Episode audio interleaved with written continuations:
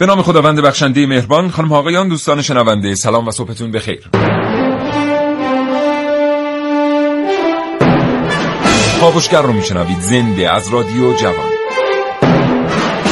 چشمتون رو ببندید تصور کنید یه روز بعد از ظهر یکی از دوستان شما میاد پیش شما در منزل و شما رو دعوت می‌کنه به اینکه با همدیگه فیلم ببینید یه فیلم از کیفش در میاره روی فیلم نوشته شده 300 شما فیلم 300 رو میشینید به اتفاق دوستتون می‌بینید. در این فیلم یک پادشاه ایرانی نمایش داده شده که سیاه و تمام صورتش با حلقه ها و زنجیرها پوشیده شده. نام این پادشاه ایرانی هست خشایارشا این برنامه از کابوشگر راجع به خشایارشا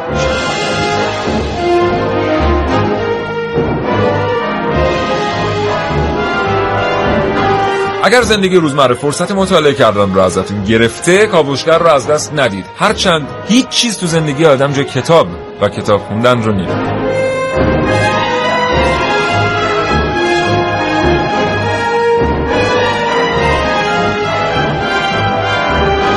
کاوشگر رو بشنوید تا حوالی ساعت ده صبح.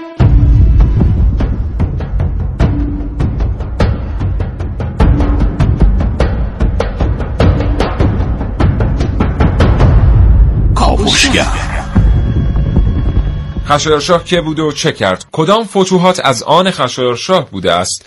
و او در کدام جنگ ها شرکت کرد؟ چه یادگاری از او به جا ماند و چهره که از او در تاریخ ثبت شده است چگونه است؟ اینها و خیلی چیزهای دیگر در کاوشگر امروز.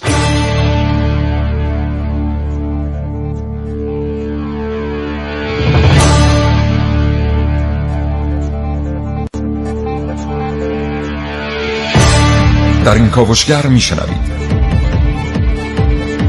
هنر مهندسان خشایارشا با من حسین رزقی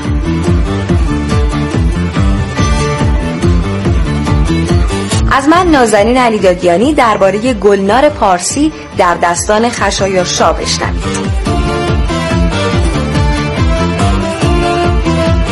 اگر خشایارشا خودش در قید حیات بود و فیلم 300 رو می‌دید امروز در کاوشگر با من ونوس میر علایی.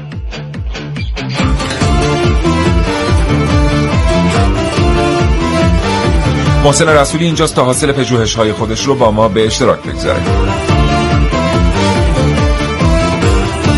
دو گفتگوی تلفنی تقدیم حضور شما دوستان شنونده خواهیم کرد. با جناب آقای دکتر مهرداد ملکزاده عضو گروه پژوهشی باستانشناسی پژوهشکده باستانشناسی ایران و خشایار بهاری مترجم کتابهای تاریخی و مترجم کتاب لشکرکشی خشایارشاه به یونان.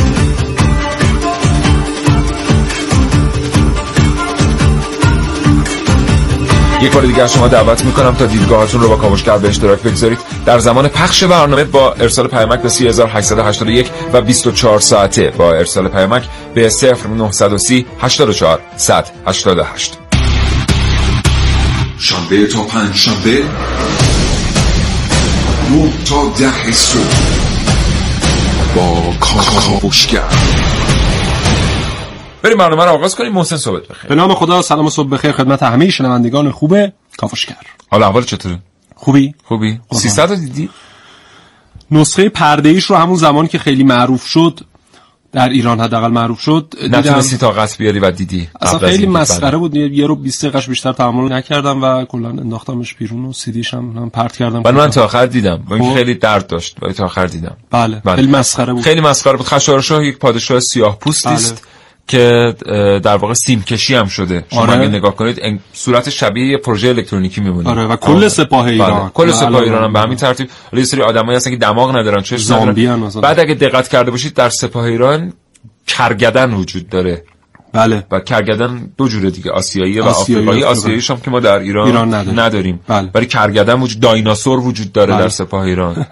بله خیلی بله. جالبه مجموعا به هر حال خشایار شاه که درستش نمیگیم خشایار شاه. چون الان خیلی ها میگن خشایار شاه که این اشتباهه. خشای یعنی اینو دو کلمه باید دو کلمه مجزا در نظر بگیریم که چسبیده به هم. بله. خشای یعنی فرمانده. آرشا یعنی شاهان.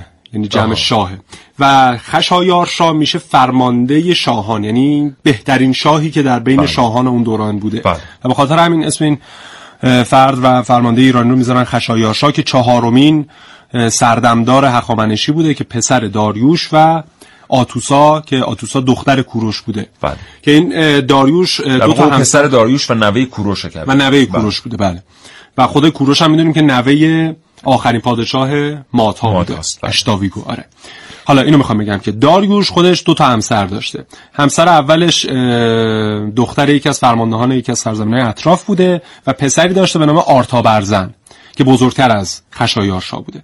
و همسر دومش که آتوسا بوده و دختر کوروش بوده پسری داشته به نام خشایارشا اما خشایارشا با اینکه سنش کمتر از آرتا برزن بوده خیلی درایت بیشتری داشته و جنگاورتر بوده و خیلی انسان کاملتری بوده برای فرمانده شدن و پادشاه شدن. به خاطر همین داریوش قبل از مرگش خشایارشا رو به عنوان فرمانده بعد از خودش انتخاب می‌کنه و بعد از اینکه داریوش از دنیا میره خشایارشا میشه فهارومین فرمانده هخامنشیان. بله.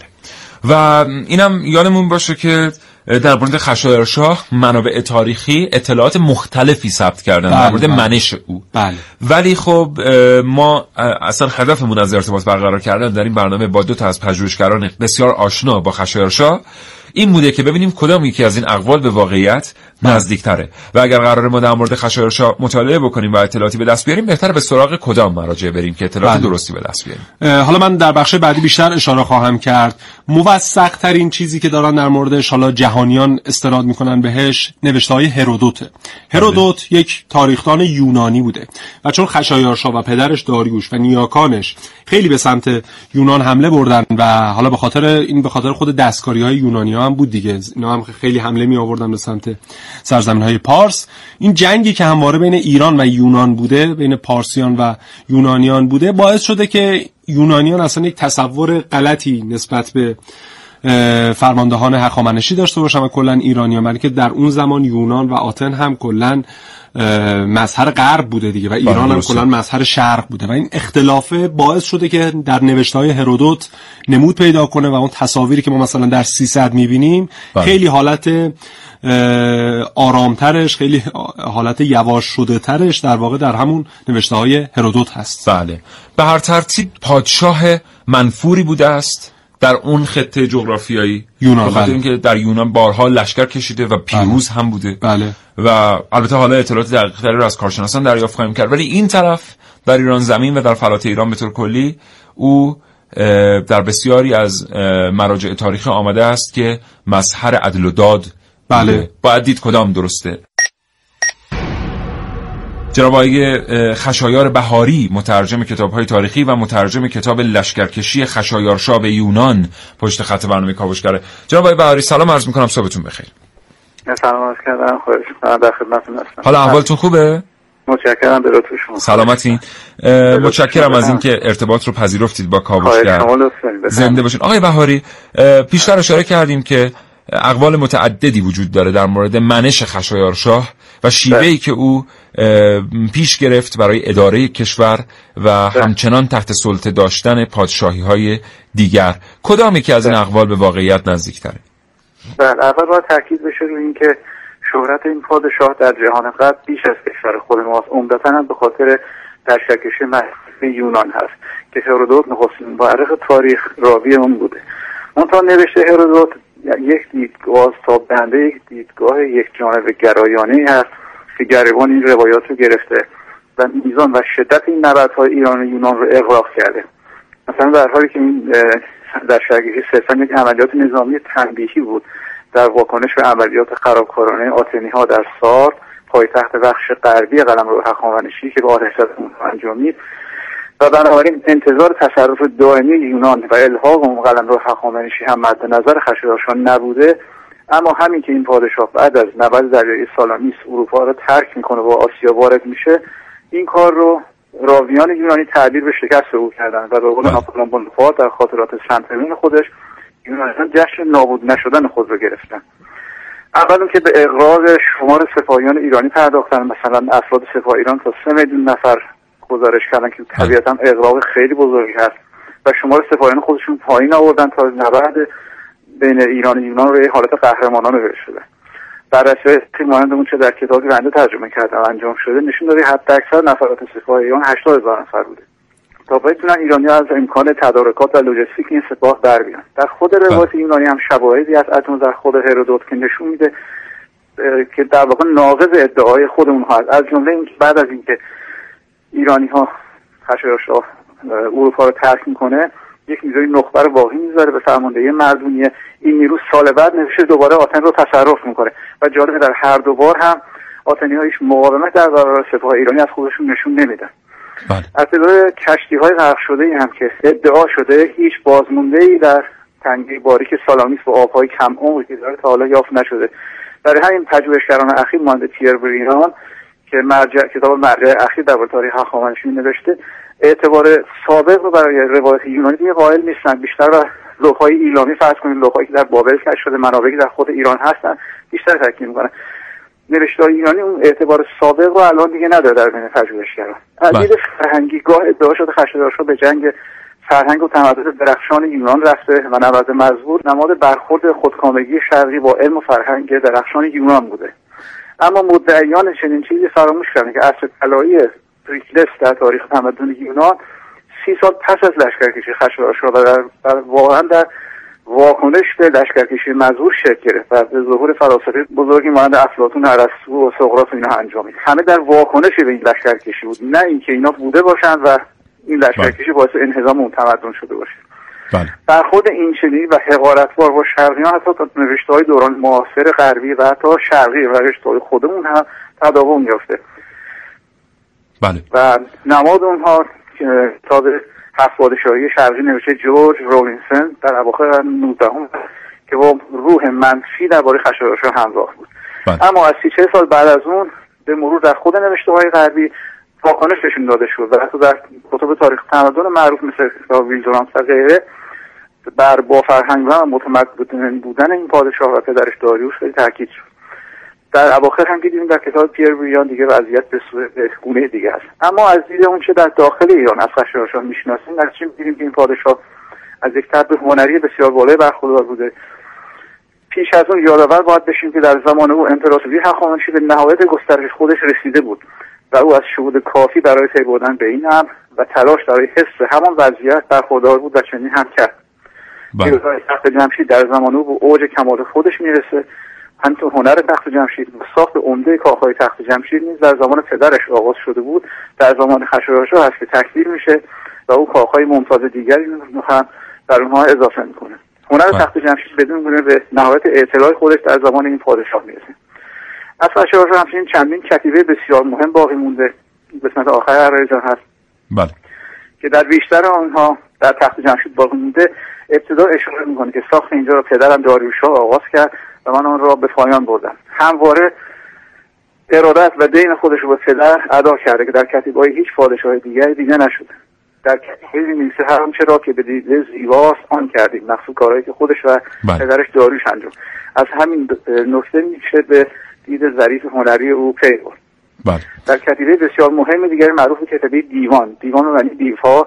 بله. دیو خدایان غیر از اهورامزد و زرتوش اونها رو پرستششون رو قدغن کرده بود. بله. در اینجا بعد از اینکه فهرست سی کشور تابعه رو میاره اشاره می‌کنه در دو کشور شورش بود. رفتن و اون شورش رو سرکوب کردن و میگه در اونجا اهورامزدا رو نمیپرستیدن. دیوها رو پرستش می‌کردن دیوکده ها رو نابود کردن و پرستش اهورامزدا رو برپا کردن. این اولین جایی هست که یک پادشاه باستانی برای نخستین بار اندیشه وحدانیت رو به این صورت بروز میده. سرانجام می‌خوام تاکید بکنم که خود ما نگرشمون تا حدی نیازمند بازنگری هست. خیلی راحت اسم بچه همون اسکندر و چنگیز و تیمور می‌ذاریم. کسانی که اومدن کشور رو نابود کردن کلی از مردم کشتن و رفتن. اما در برخورد با مفاخر خودمون گاه بیراهه میریم. حتی به فردوسی به کوروش بزرگ به انوشیروان و همین. خشایارشا گاه دیدگاه منتقدانه ناموجهی داریم. دلیل واقعیش من. هنوز نمی‌دونم. ولی خب می‌بینیم که غربی ها چهرهای به مراتب کم فروتر از اینها رو بسیار بسیار برجسته کردند می‌کنن و از ازشون استفاده کردن بله. بنده بود بله سپاسگزارم. فقط آخرین سوال جناب آقای بهاری. از میان تمام کتبی که در مورد خشایارشا نوشته شده است شما کتاب لشکرکشی خشایارشا رو انتخاب کردید. برای ترجمه چرا؟ بله بله. بله این انتخاب کردن دو سه علت داشت. کتابش کتاب خیلی تکنیکی هست خیلی سنگین است از انتشارات دانشگاه آکسفورد. خود چارلز مورخ مشهور دانشگاه آکسفورد بود. کتاب در خیلی بالایی نوشته از حالت داستان سرایی روایی صرف خارج شده. اسلوبی رو آورده که در اون بر مبنای گفته های هرودوت میشه فهمید در پس واقعیت چی بوده. هرودوت یک مورخ نظامی خبره نبود. اشتباهاتی داره که ناشی از سینگریش به نظامیگری سرچشم و از این لحاظ با توسیدیدس دیگر مورخین قابل مقایسه نیست. در این کتاب هیگنت اومده اسلوبی رو نشون داده که میشه فهمید که هرودوت چه چیزی رو دیده ولی دلایل رو اشتباه آورده. دلیل واقعی و یا اشتباه رو میشه استخراج کرد. از دل همون روایت اون آورده. و به این به بازنگری تصویر رو از نبرد سالامیس انجام میده خیلی اهمیت داره. این کتاب زندیات دکتر علیرضا شاه و شهبازی استاد برجسته هخامنشی کتابی داره که باشون داشتن در تخت جمشید. ترجمه شدن توصیه کرد و که خوشبختانه انجام شد. کتاب خیلی مورد توجه قرار گرفت. بله خیلی سپاسگزارم. متشکرم. خیلی خیلی ممنونم از وقتی که در اختیار ما گذاشتید. برای شما آرزوی سلامتی دارم. خدا نگهدارتون زنده باشید. خدا نگهدار. آگاهی و پیشرفت با تلاش, تلاش به دست میاد. یه تلاش هیجان انگیز هیجان به سبک کاوشگر جوان.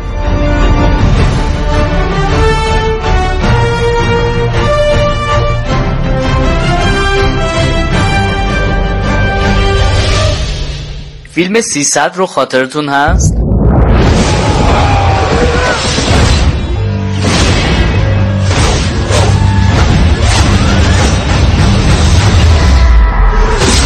فیلمی که در اون 300 اسپارتی به نبرد علیه خشایارشا میدن اینم باید خاطرتون باشه که از لحاظ روایت واقعیات شخصیت ها و نمایش چهره ایرانی ها در واقع تاریخ و تحریف کردن هشتم ماه می سال 2001 گروهی از باستانشناسای انگلیسی، ایتالیایی و یونانی اعلام کردند که آبراه خشایارشا رو که تو سال 480 پیش از میلاد تو خاک یونان ساخته شده بود کشف کردند.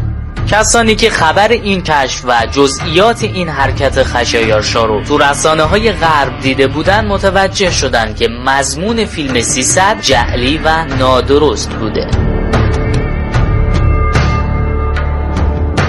تو حمله نهایی به نیروهای لئونیداس پادشاه اسپارت تو ترموپیل تو همون سال پیش از ساخته شدن آبرا هزار مرد پکتیایی از ارتش ایران شرکت داشتند. اونها از ایالت کوهستانی پکتیایی ایران خاوری بودند که جمعیت زیادی نداشت و امروز هم که تو افغانستان واقع شده به علت کوهستانی بودن کم جمعیت علاوه بر این به کار بردن ده هزار نیرو تو تنگه ترموپیل امکان پذیر نبود.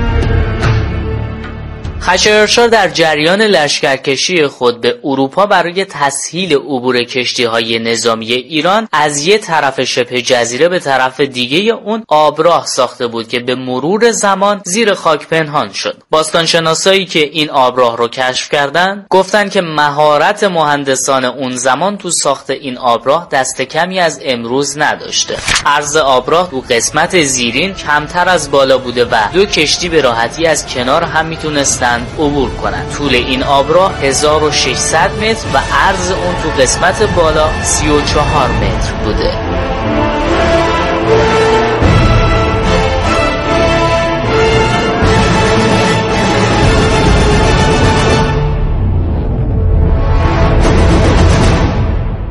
خب دوستان شنونده همچنان کاوشگر رو میشنوید از رادیو جوان محسن. بله بعد از اینکه داریوش از دنیا رفت و پسرش خشایارشا به پادشاهی هخامنشی رسید دو تا کار بزرگ انجام داد. می‌دونیم که بعد از اینکه پادشاهان معمولا در یک دیاری از بین میرن شورش هایی در مناطق تحت تصرف اون پادشاهی به وجود میاد. یکی از مناطقی که تحت تصرف هخامنشیان بود مصر بود. و بعد از اینکه داریوش از دنیا رفت مصریان شورش کردن. یک گروه حالا کسانی که اونجا فرمانده بودن. و خشایارشا میاد لشکرکشی می‌کنه به مصر خودش میره شخصا حضور پیدا می‌کنه اونجا و اون شورش رو میخوابونه.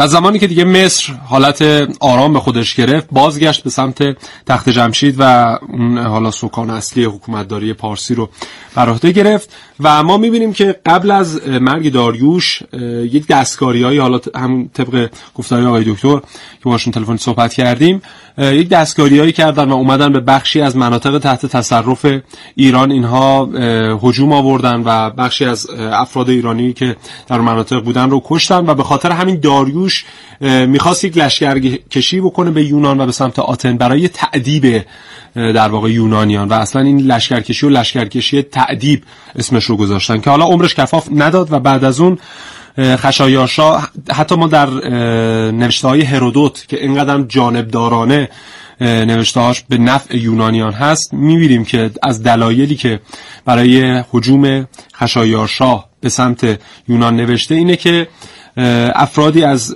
آتن و یونان اومدن به سمت سرزمین های پارسی و اشکالاتی به وجود آوردن که ما برای تعدیب اونها حالا دوباره می‌خوایم بریم و اونها رو دوباره تعدیب کنیم به بله. نوعی اونها رو به سزای اعمالشون بله. برسونیم و اصلا قصدمون قصد تصرف نیست بله. برای خشایارشا برخورد با ایرانی ها بیرون از مرزهای ایران بسیار مهم بوده. به خصوص برخورد با فرستاده های پادشاه و تجار به خاطر اینکه در زمان خشایارشاه کاروانهای تجار به همراه نماینده‌ای از خشایارشاه سفر می‌کردن آره. در میان تمام کاروانها خشایارشاه نماینده داشته است. که این نماینده چند تا کار به عهده داشته. این خیلی جالبه. ساختار اقتصادی خشایارشاه خیلی جالبه. این نماینده چند تا کار به عهده داشته. یکی اینکه می نوشته که این کاروان چه چیزی خرید و چه چیزی فروخت. بله. و می نوشته که این کاروان چقدر تاثیرگذار بود در تولید ارزش افزوده. بله. می نوشته با چه چالش هایی مواجه شد. اگر مراقبت می‌کرده که کسی نقض قوانین تجاری بین المللی نکنه. مثلا ما می‌دونیم که اگر کسی پول جعلی به کار میبرده پوستشو میکندن زنده زنده. بله. به خاطر اینکه این بعدا تاثیر میذاشته روی داد و ستد با سایر کاروانهای ایرانی. و اون کسی که به فرستاده خشایارشاه بوده یک وظیفه دیگهش تامین امنیت بوده. از اونجایی که اگر فرستاده خشایارشاه باهاش بدرفتاری می‌شده یا آسیب می‌دیده بلا فاصله خشایارشاه به کشور خاطی لشکر کشی می‌کرده. این بوده که امنیت کاروان ها تضمین می‌شده. به خاطر همین کشورها سعی می‌کردن ایرادی برای کاروان های ایران پیش نیاد چون بله. نماینده خشایارشاه هم اونجا بوده. بسیار معتقد هستن که در پی برخورد با سه چهار تا دسته از فرستاده های خشایارشاه جنگ آتن در گرفت. بله و اینا زمانی که بله. هجوم میارن به منطقه به نام سارت که تحت تصرف ایران بوده به هر حال داروش از این اتفاق ناراحت میشه و می‌خواد لشکرکش کنه به سمت آتن و خب این خودش هم پروسش چیزی حدود دو الی سه سال طول می‌کشه و به خاطر همین میگن انقدر ایرانی ها در فکر این بودن که چطور یونانی ها رو به سزای اعمالشون برسونن نهایتا با نقشه های مختلف به این نتیجه می‌رسن که از راه دریا به اینها حمله بکنن و میرن در شمال یونان و در اون منطقه به دستور خشایارشا کانال بسیار بزرگی حفر میشه که این از شاهکارهای مهندسی اون دوران محسوب میشه به مهندسین نظامیش این دستور رو میده برن کانالی اونجا حفر کنن که نیروهای نظامی بهتر بتونن اونجا مستقر بشن و تأثیر بذارن. به هر حال میرن و نهایتا این اتفاقی که ما در فیلم 300 می‌بینیم در واقع در منطقه به نام ترموپیل یا ترموپایل. اتفاق میفته که همین لشکر چیزی حدود 80 هزار نفره ایرانی می‌رسن به اون منطقه و اهالی اون منطقه به خاطر حالا سیاست های نادرستی که یونان اتخاذ کرده بوده و آنچنان از وضعیت معیشتشون راضی نبودن آنچنان دفاعی نمی‌کنن, نمی‌کنن و فقط 300 نفر از نظامیانشون برای اینکه بگن حالا ما دیگه یونانی هستیم و اینقدر هم راحت نمی‌ذاریم شما بیاید وارد خاک اون بشید یک مقابله مختصری می‌کنن که اونم در واقع منجر به شکست میشه در ظاهرا 48 ساعت بله. آره. و خشایارشا باز هم پیش میره تا منطقه آتن ولی دیگه میگه که همینقدر برای اینها برای تعدیبشون بله. کافیه و دوباره باز میگرده حالا این بازگشت خشایارشا رو یونانیا و هرودوت در واقع شکست خشایارشا بله. آره تلقی می‌کنن و این بسیار اشتباهه بله. در تاریخ زمانی که خود دانشگاهی معتبر انگلیس و امریکا دارن بررسی می‌کنن دانشگاهی تاریخشون و میگن که این چنین چیزی نبوده در واقع نوشته های هرودوت هم زیر سوال بله. میره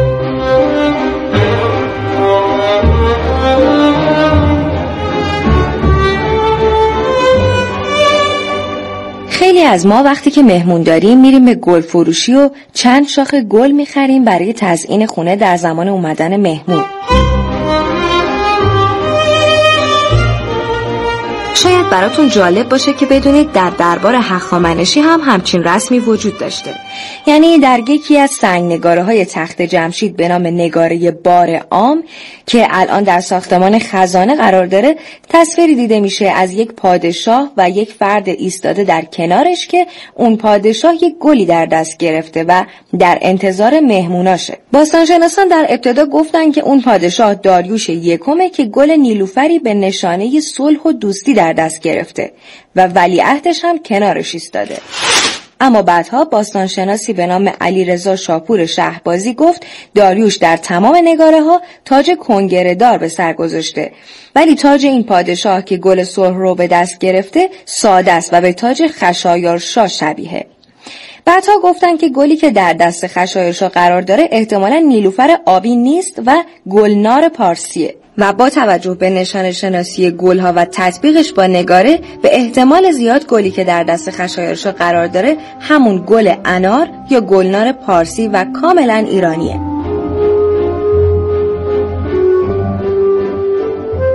بیشتر از اهمیت نوع اون گل در دست خشایارشا در دست گرفتن اون گل در هنگام بار عام و دیدار با مردمه که نشانه مردم دوستی این پادشاه هخامنشیه.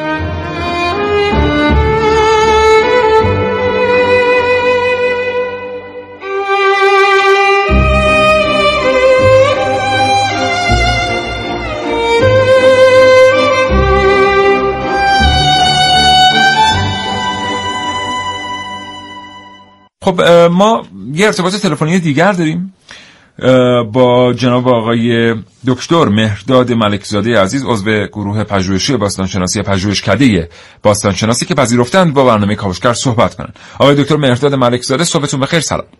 سلام روز شما بخیر. حالتون خوب آقای دکتر؟ ممنون به لطف شما. خیلی خوشحالم صداتون رو میشنوم. آقای دکتر ملکزاده شکیبا بودید پشت خط یکی دو دقیقه سپاسگزارم. شنیدید صحبت های ما رو در مورد آنچه هرودوت نوشته است از بازگشت خشایارشاه به ایران و آنچه اخیرا تصویر شده است در یک دهه گذشته در مورد مقاومت سنگین یونانی ها در مقابل لشکر خشایارشاه در دروازه یونان. چقدر آنچه نقل شده است و به تصویر کشیده شده است به واقعیت نزدیکه؟ ببینید خشایارشاه فرزند بزرگ داریوش یکم هخامنشی شاهنشاهی است که چهرهش در تاریخ به شدت محض شده. به دلیل اینکه او در حقیقت نامبردارترین شاه هخامنشی است که رسیدن به حوزه مدیترانه شرقی و سرزمین های یونانی رو در دستور کار کشورگشایی خودش قرار داده بوده. یک مجموعه ای از لشکرکشی ها مجموعه ای از فتح جهان اون روزگار گویا آرام آرام در دستور کار شاهنشاهی هخامنشی قرار می داشته از فتح بابل به سال 539 قبل از میلاد مصر به سال 525 قبل از میلاد. به نظر میاد یک برنامه تسلط بر جهان در دستور کار هخامنشی ها داریوش کارهای بسیار بزرگی می‌کنه اما گویا وظیفه رساندن مرزهای جهان ایرانی به حوزه اروپا بر عهده خشیرشاه و این شاه و سردار بزرگ و توانا چون هماورد یونانی ها میشه و متاسفانه ما در محکمه های ایرانی آگاهی چندانی از اون نداریم. و هر چه در مورد او نوشته شده بر دست دشمنان بوده چهره او تا حدود زیادی با سیاه نمایی نمایانده شده.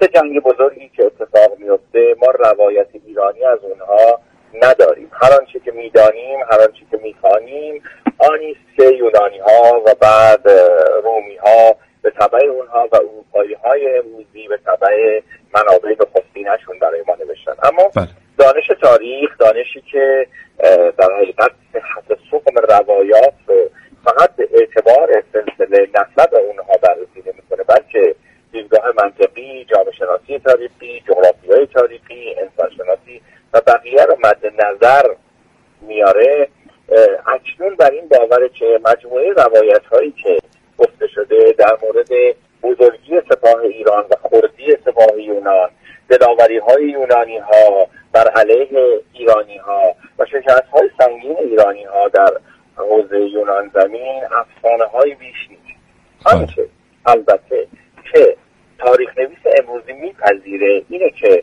دامنه کشورگشایی شاهنشاهی هخامنشی در مواجهه با در حقیقت حوزه بالکان و مدیترانه شرقی با سنگ سنگین یونانی برخورد کرد و یونانی ها مقاومت کردند اما این مقاومت کجا و درک امروزی ما از مقاومت کجا و افسانه هایی که در باب شکست های شگفتانگیز سپاهیان ایرانی سروده شده کجا به بله. نظر میاد جزو اهداف نخستین شاهنشاهی اخوانشی تسلط از بازرگانی حوزه دریای مدیترانه بوده که با گرفتن قبرس کرت و مصر در شمال افریقا و در حقیقت ساحل شرقی مدیترانه که سوریه و فلسطین و فنیقیه باستان باشه نظر شاهنشاهی اخامنشی و اهداف بازرگانی اونها تا حدود خیلی زیادی تأمین شده بوده اما اونها در حقیقت رقبایی در این حوزه می داشتن و اون هم در حقیقت رقبای یونانی و کلونی های یونانی در شمال مصر بود شاهنشاهی اخامنشی باید برای تسلط بلا منازع در بازرگانی حوزه مدیترانه تکلیف خودش رو با سرزمین های یونانی مشخص کرد این تکلیف اما آنچنان که در مورد خود مصر اتفاق افتاد و یا در مورد حوزه سوریه و فلسطین اتفاق افتاد و یا حوزه آناتولی ترکیه امروزی سطح تمامی این قلم رو نبوده چون این قلم رو قلم رو چندان با ارزشی برای شاهنشاهی اخوانشی محسوب نمی‌شد نه مانند آناتولی بله. در حقیقت زرخیز و پرحرکت بله. نه مانند مصر از در بله. حقیقت شکوفایی به واسطه رود نیل بهره نه آنقدر نزدیک بوده که مدیریتش و تحت سلطه نگه داشتنش کار ساده ای باشه درود بر شما یونان سرزمینی سنگلاخ و فقیره و بله. حتی امروز هم شما می‌بینید در حوزه اروپا یکی از فقیرترین کشورها یونان امروزیه بنابراین از نظر اهداف در حقیقت استراتژیک بله. گرفتنش و نگه داشتنش به صرفه نبوده برای شاهنشاهی اخامنشی اما بله. ضرب شست نشان دادن به یونانی ها و بحریه یونانی برای شاهنشاهی اخامنشی ارزش می داشته و به نظر میاد این اتفاق افتاده چون بعد از اون دیگه شما اخامنشی به زحمت چندانی نمیفتن برای مدیریت حوزه مدیترانه و کارهاشون رو خیلی ساده تر پیش می‌برن و بعدا شما می‌بینید سران و در حقیقت سپه سالاران و فرمان روایان یونانی هر کدوم چند سباهی همچون در حقیقت میهمان به دربار شاهنشاهی اخامنشی میاد.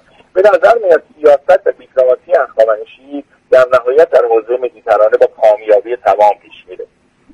بله.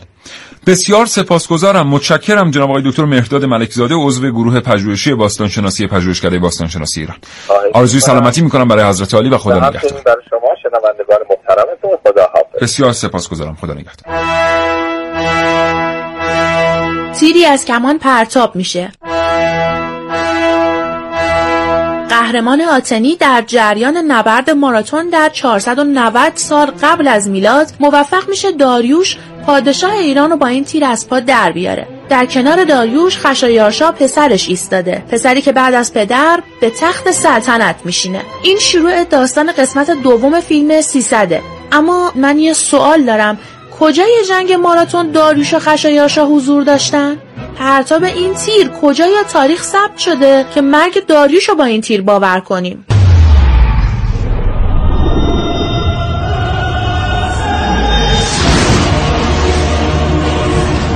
Stopped the march of my empire.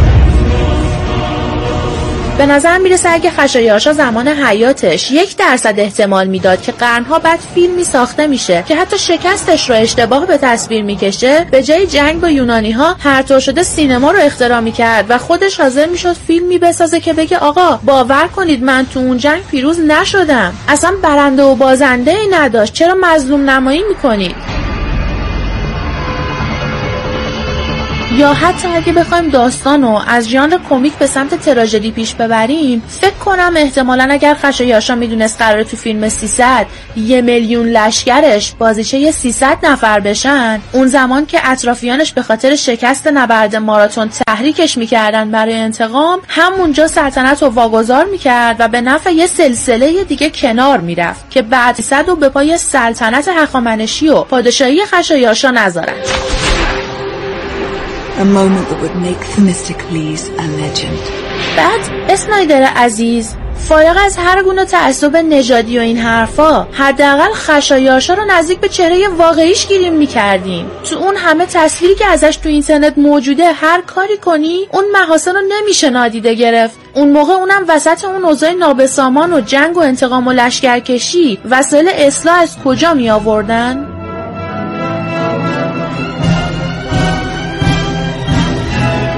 واقعا اگر خشایارشا اون شکلی بود که شما گیریم کردین خب واقعا حق یا خودشون رو تخت جمشید اون شکلی حکاکیش می‌کردن دیگه.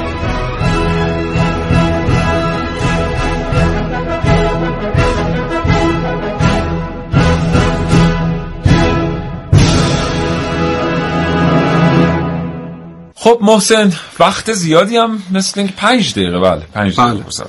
الان تو این فاصله من داشتم وصیت‌نامه داریوش رو به پسرش خشایارشا نگاه می‌کردم. و این وصیت‌نامه دیگه چون اون موقع دوربین نبوده. آره. آها. چی گفتم مگه؟ نگاه می‌کردم. بله. آره. میخوندم. و زمانی که متوجه میشیم این وصیت‌نامه برای مربوط به 2000 مثلا 600 سال پیشه واقعا مو به تن آدم سیخ میشه. این مطالبی که درش اومده و توصیه هایی که به پسرش کرده خیلی جالبه. بله. خب. نامه داروش به خشایارشا بیاید با هم نگاه بکنیم. یه چند نمونهش رو من بهتون بگم. این که میاد میگه هیچ وقت هیچ وقت نیست. نه. میاد به پسرش میگه که هیچ وقت آموزش رو در مناطق تحت تصرف خودت فراموش نکن. برای اینکه اگر مردمانی که براشون حکومت می‌کنی افراد تحصیل کرده و با شعوری باشن حکومت برای تو آسان تر خواهد بود. و میگه هیچ وقت هیچ دوستی از دوستان نزدیک خودت رو بر مسند فرماندهی و حکمرانی قرار نده. برای اینکه اگر اونا خطایی ازشون سر بزنه ممکنه تو در آینده نتونی درست با اونها برخورد کنی به خاطر دوستی که باشون داری. و این برای مردمی که داری براشون حکومت می‌کنی ظلم محسوب میشه. و اتفاقات دیگه میگه عدالت رو حتما در سرزمین هایی که تحت تصرفت هست رعایت کن و جالبه. میگه که همه ادیانی که در منطقه تحت تصرف تو دارن زندگی می‌کنن آزادن با همون کیش و آین خودشون زندگی بکنن و هیچ اجباری نباید بکنی.